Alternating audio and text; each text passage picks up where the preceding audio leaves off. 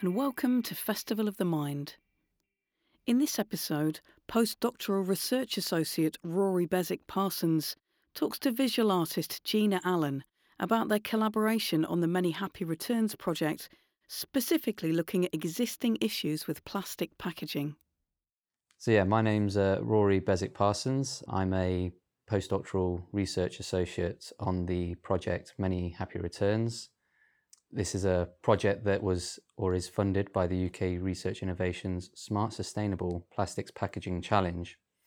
And as part of this challenge, uh, the aim is to find solutions to existing issues with plastic packaging, reduce plastic pollution, and unlock barriers to create fundamental changes in the industry.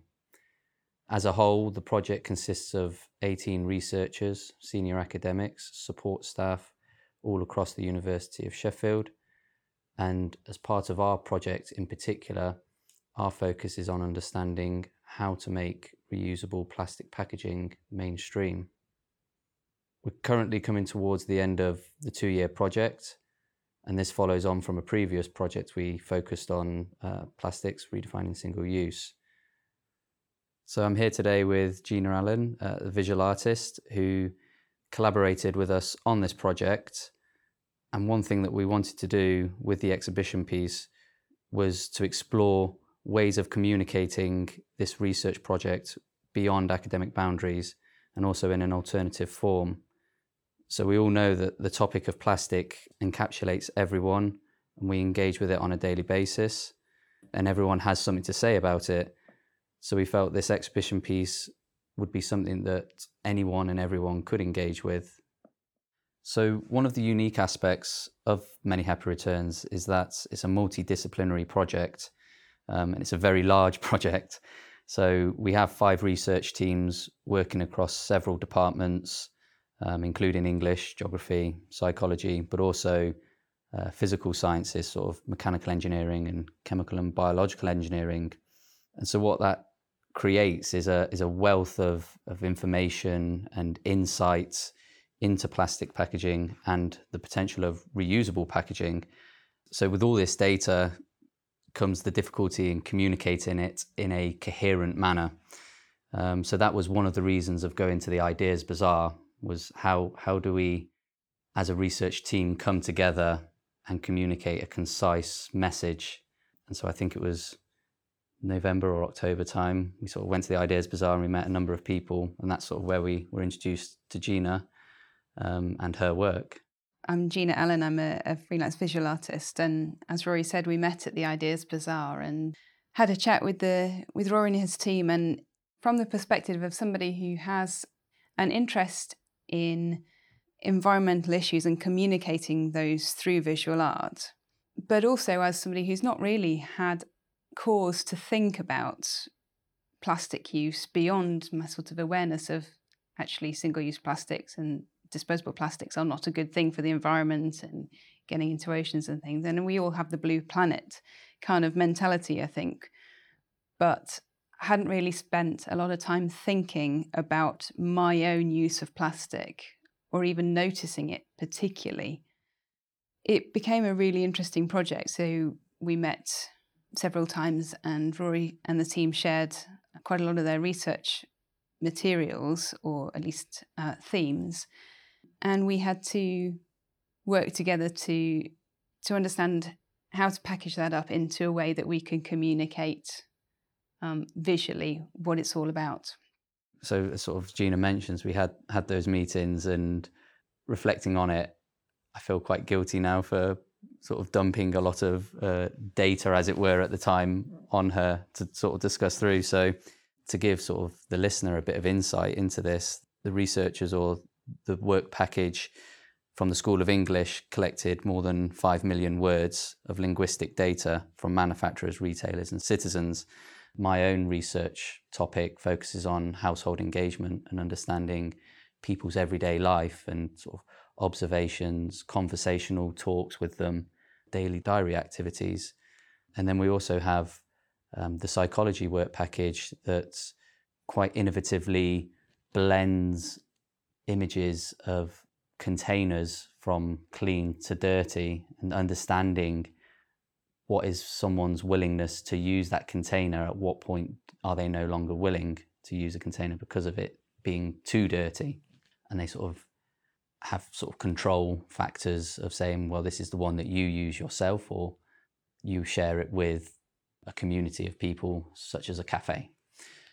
But then there's also sort of the mechanical engineering part where they were scratching these containers and bolognese sauce and sort of um, contaminating it to, to look at it visually and sort of work with psychology. And then we also have sort of a life cycle analysis perspective where it was very sort of quantitative and data driven and understanding at what point is reuse more beneficial than single use. So these sessions were sort of unpacking all of these work packages and, and sort of as Gina sort of mentioned, trying to find that consistent thread was sort of a very reflective process and iterative process. And I think something that we identified was there's sort of an ambivalence to plastic packaging in that we understand that there's a global plastic waste problem and a single use plastic waste problem, but we also benefit from the services that it provides. And through my work, we were able to show how society has evolved with plastics and how plastics has enhanced our way of life and our way of doing things and, and living, particularly in the food packaging industry. And I think that was something that we sort of used as the starting point to show this contention between good and bad, sort of enabling factor. In trying to think about how to bring a sort of theme to the visual side of the exhibition, it struck me that there were parallels between the themes that we'd been talking about and going back to the sort of golden age of Dutch still life. And I'm not an art historian, so my, you know, my understanding of of what that art was all about is is limited, but I saw parallels between a period where consumption is available, you know, to a lot of people, and that is the case with plastics now. They are very, very available. They have all sorts of associations with convenience, and that echoed the the themes of the still life, which was a period of of huge boom and a period where lots of people were suddenly able to afford and consume more things. And Dutch still life pictures uh, there's a lot of flowers, there's a lot of glasses of wine, but the theme is very much about things that suddenly people are able to afford, they're able to demonstrate their wealth. But also, there's this undercurrent often in uh, traditional still life images of the, the vanitas element. So there's often elements that remind the viewer or the person who commissioned the painting, perhaps, that you know this is all passing. You can't take it with you in the end. It's a very temporary kind of celebration of something, I suppose. I wanted to bring that into into the exhibition. That um, understanding that there is a level of consumption of plastics, but we have to understand that kind of. We have to think about where it's going and what the outcomes are going to be. So, taking the, the Dutch still life format, the traditional still life format, and using it throughout the exhibition was the the way that we kind of brought the material into a visual format. With that decided, we had to condense down some areas that we really wanted to to focus on in the exhibition, and I think uh, we came to focus on four elements which came to be maybe slightly restrictive because we realised that there was a lot of overlap between those categories, um, and we currently have six pieces that we need to uh, need to decide whether they'll all go into the final exhibition. But I think that was one thing that really came out that there was overlap between these these areas. From the discussions that we had over those number of meetings, that we sort of came to identify sort of four themes that we wanted to explore in the exhibition. And I think the first one was perceptions of plastic, to consider how people see plastics and that starting point of generally plastics are bad. It was an interesting opportunity to reflect on my own use of plastic. when I started looking in the bin every afternoon to see what was in there, what what is it that I'm throwing away? What is my plastic waste? And discovered that there is a lot of a lot of plastic bags, a lot of thin. I'm sure Rory knows the technical terms, but wet plastics where there are multiple layers. So there's a sort of you know thinking of crisp packets where there's foil and there's plastic and things that are not easy to reuse or recycle. That must be a process that happens in lots of households. And like in mine, normally we don't actually notice that until somebody says to you, you know, talks about plastic waste and the dangers of you know, plastics getting into oceans and things like that. And it is the plastic bags, the single use thin plastics that seem to come to mind. So that was my starting point for the first piece in perceptions of plastics. But it also occurred to me that actually these are kind of almost dirty secrets in a way. It's not something that that other people can see, and you actually have to look to see your own plastic waste. You have to go looking for it. So that idea of it being a, secret and something that you add to daily sort of made me think of a journal where you are making sort of daily records, but also that it's a very private, very personal thing. So I took that idea quite literally, um, and we've I've created a a physical artifact. I suppose it's not a sculpture; it's more of an artifact where I've managed to get hold of a vintage journal. Unfortunately, somebody had taken the well, unfortunately, it would, would have been quite interesting, but taken the, the writing out. So I've just got the, the hardcover. I collected for quite a few weeks um, all the plastic that I didn't think I could recycle. Washed it, flattened it out, and, and sewed the, the pages together, or leaves together into pages of a journal and inserted them into that into that hardcover. So it is a lockable thing, um, and we're going to display it in a way that doesn't actually show the inside. It doesn't, you know, the viewer won't be able to see the individual leaves of plastic. They won't be able to see exactly where my plastic waste is coming from and what it is, other than it will be obvious that it's there. And I was hoping that that kind of echoes the idea that we are all producing this, but it is something quite secret almost, and that we all have to individually look at. Yeah, and I think there was there was a, a, a discussion that we had within the research group of this going in a in a cabinet that you can't touch as well to give it some cultural artifact value in a in an exhibition space. So we're sort of starting this process of understanding and exploring the value of plastics. And from that, a lot of the, the group wanted the previous, um, I think you sort of did a, a, a pre, this is what it could look like. And we were discussing, can we have that on show that people can look through? And I sort of put my neck out and said, no, that that is doing what we wanted to do by placing it in a in a case in a museum space, you're starting to, to ascribe value to plastic. And I think that nicely moves on to sort of the second theme then, exploring um, plastics in everyday life, beginning to understand how plastics enables our everyday life, but how plastics and society have co-evolved with one another. And this sort of then starts to pick up on um, this idea of services that plastics provide. So Gina sort of has created another media piece here. I took the still life, the traditional still life format quite literally in this one. So it's a it's a photograph, but set up like a, a traditional still life. So we have the the vase of flowers, and then other kind of elements from from daily life, I suppose. But it's bringing in elements that we talked about with the with the team, um, things that came up through research.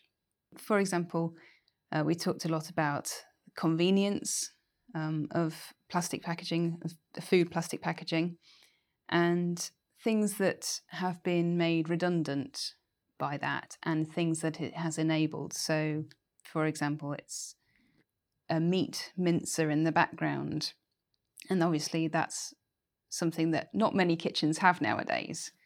Um, so it's pushed right to the back of the image, and in front of there is a, a burger in a, a plastic container. And I've tried to hint at, at things that that shift enables um, in terms of freeing up time, both leisure and work time, I suppose. I've tried to lift elements from the data that Rory and the team have collected to talk about how how plastics have changed our behaviors and the things that they have enabled as well as the waste that is associated with those things. And it ties nicely with looking sort of more historically how things have come to be. So we look at the food industry from the 1950s through to present day and how plastics have been involved along with other technological advancements. So we think of sort of refrigeration units, the cold chain technique that keeps sort of um, things uh, not only fresh but hygienically safe, and plastic packaging keeps products clean. So it's all these aspects that plastics have had a part to play in, but also enhanced. And so, sort of, yeah, the mincer is sort of a, a great idea of harking back to the days when you had a greengrocer and a butcher's and so on, and now we have supermarkets. From that piece, we start to move forward to a third theme, wanting to understand the values of plastic and these services that it provides and it enables. So, how can we think of new relationships or new configurations of our lives that still have plastics involved, but yet in a more sustainable, sort of ecologically, socially, economically, sort of sustainable way? And this sort of leads on to, to the third piece that you created, Gina. Do you want to talk about the the Vytal project? Yeah, so so as as part of the Many Happy Returns project, we also have um, proof of concepts. So we wanted to do a real deep dive into particular sectors. Um, so we we've chosen the dairy industry, but also takeaway packaging, because a lot of takeaway packaging is inherently single use. You know, it's it's convenient, it's quick, it's sort of used, you engage with plastic or the packaging very briefly and then you dispose of it. So at the university, we've used the campus as a living laboratory. We've introduced reusable coffee cups and reusable takeaway bowls, which people can have their lunch or breakfast or, or dinner in, and they sort of return back at campus. As part of researching whether students and people who work at the university want to engage with reusable containers and cups. We also used it as an opportunity to understand how these reusable pieces of packaging age over time and over its use. In Paul's mechanical engineering sort of work package, he had the fun job of scratching and contaminating bowls with sort of baked beans and tomatoes to sort of see over time the, the discoloration of the bowl. With that, sort of engaged with the psychology department of understanding okay, at what point is someone unwilling to use that piece of well that, that container that Vytal bowl? At what point is the baked bean stain too dark and looks too dirty? And I, I don't quite trust that. I don't want to use that although it might be hygienically clean and it's been sterilized in a sort of a an industrial washer, the visual look of that bowl is not appealing and it sort of gets rejected. And I think that was something that sort of really piqued your interest with reuse and sort of visually reuse that we can sort of engage with the public on. Yeah, absolutely. It was particularly a comment um, when we were talking about it, and I think you said it was Harriet that said there are lots of places and occasions where we're happy to reuse things, particularly when we're thinking about food in a restaurant setting where we don't think twice about reusing a plate or cutlery or glass that somebody else has used before us, and we trust that it's been you know, properly washed.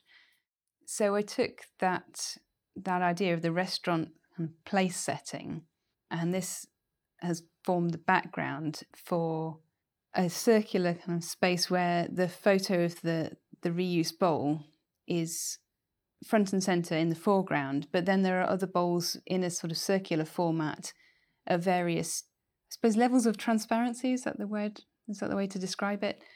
Trying to suggest the idea that this bowl has been reused, but in some contexts, we're absolutely happy with that. So why not in the context of reusable takeaway plastic items as well? Keeping on the theme of circularity, we sort of get to the fourth piece and the fourth theme where we want to then revisit our perceptions of plastic. We've hopefully taken you through a journey of, of understanding the nuances and our nuances of our relationships and sort of different types of plastic and our engagement with it. And we sort of want to revisit that first piece and invite the viewer to reflect on the exhibition as a whole and these possibilities of, of new relationships with with plastic. And that's something you've you've drawn out in the piece. Yeah, so for me it was about trying to think differently about plastics that you know they are, clearly have become very much part of our daily lives and there are there are areas in which we need to address our plastic use and particularly what we do with it after it's been used but also that we have to accept that there are a lot a lot of things that we would have to change very dramatically if we were to eliminate plastic from our daily lives you know a lot of what we talked about with the initial meetings was that actually that might not be desirable. These plastics might be very beneficial in lots of ways, and it's about how we use them most appropriately. So the final piece for me was going back to the still life format. Um, it's a photograph, looking at how plastics can be used appropriately, how they are beneficial, but acknowledging that there are problems with plastics, they will continue to come into our lives, but that we can think about them more carefully and how we use them more carefully, um, weighing up the positive aspects with the with the problems of of disposing plastics that we can no longer use. And I think when I look at this piece, it's the household engagement work that I've been conducting. It sort of tells a story there of of, of the crisp packets or, or the yogurt, particularly. You know, sort of a a larger container of yogurt being decanted into more durable, sort of specific Tupperware pots that are then maybe taken to work.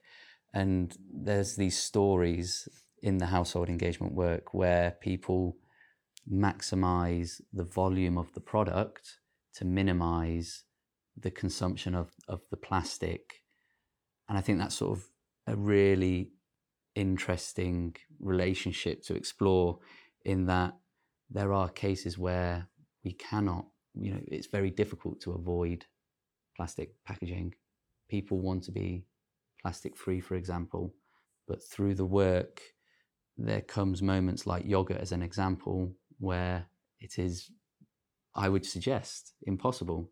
But the ingenuity of citizens and households to try and think through, negotiate that consumption of, of plastic packaging, those everyday behaviors that people are doing, and how do we then inform system systems change? How, how does that then inform going forward households to, to retailers to manufacturing, the whole system, the whole supply chain that can make it more environmentally beneficial. Within the project, we have our industrial partners and we have retailers and sort of commercial actors engaging with the project because they want to learn.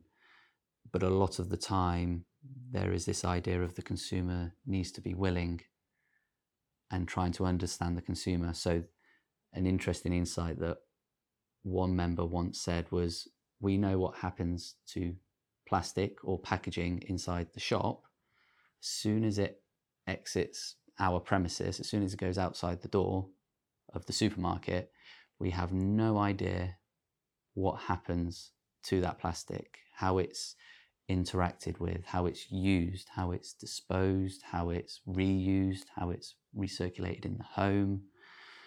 And I think that's what our work in the household was trying to, to engage with.